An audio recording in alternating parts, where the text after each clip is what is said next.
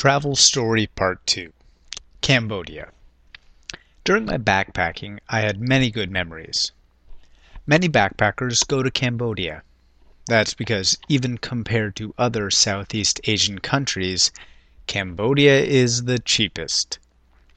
It's an unfortunate situation, but it is famous for drugs, guns, and prostitutes. I don't have any interest in those things, but I like Cambodia. Like Thailand or Vietnam, everywhere you go, there is somebody trying to sell you something. But in my experience, even if I didn't give them any money, Cambodians were still friendly. One day, I woke up early at my guest house in Phnom Penh. I always wake up early. I went to the guest house's restaurant slash lounge and ordered breakfast. I sat down on a big sofa and drank my coffee. On another sofa was a middle aged prostitute.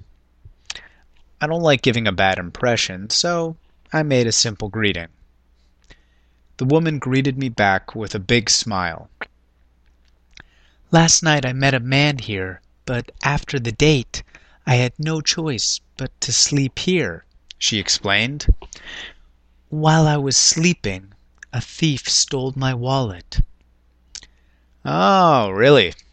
Sorry to hear that, I replied. I couldn't trust her. In Southeast Asia, many poor people will lie to Westerners to get money. So, I have a favor to ask, she said. Of course you do, I thought to myself. I don't have anything to do right now. I want to watch a DVD here, but I'm not a guest, so I'm not allowed to use the TV. Would it be possible for us to watch a DVD together? This prostitute didn't want money or a date out of me.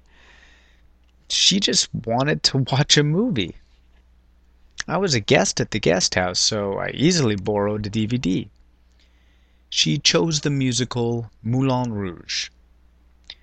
So that morning, I watched a fun movie with a friendly prostitute. She spoke English well, but I still had to explain a bunch of the scenes to her. I bought her a coffee. She was very grateful.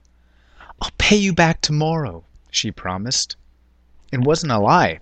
She tried to pay me back the next day. But I wasn't concerned about the price of a cup of coffee.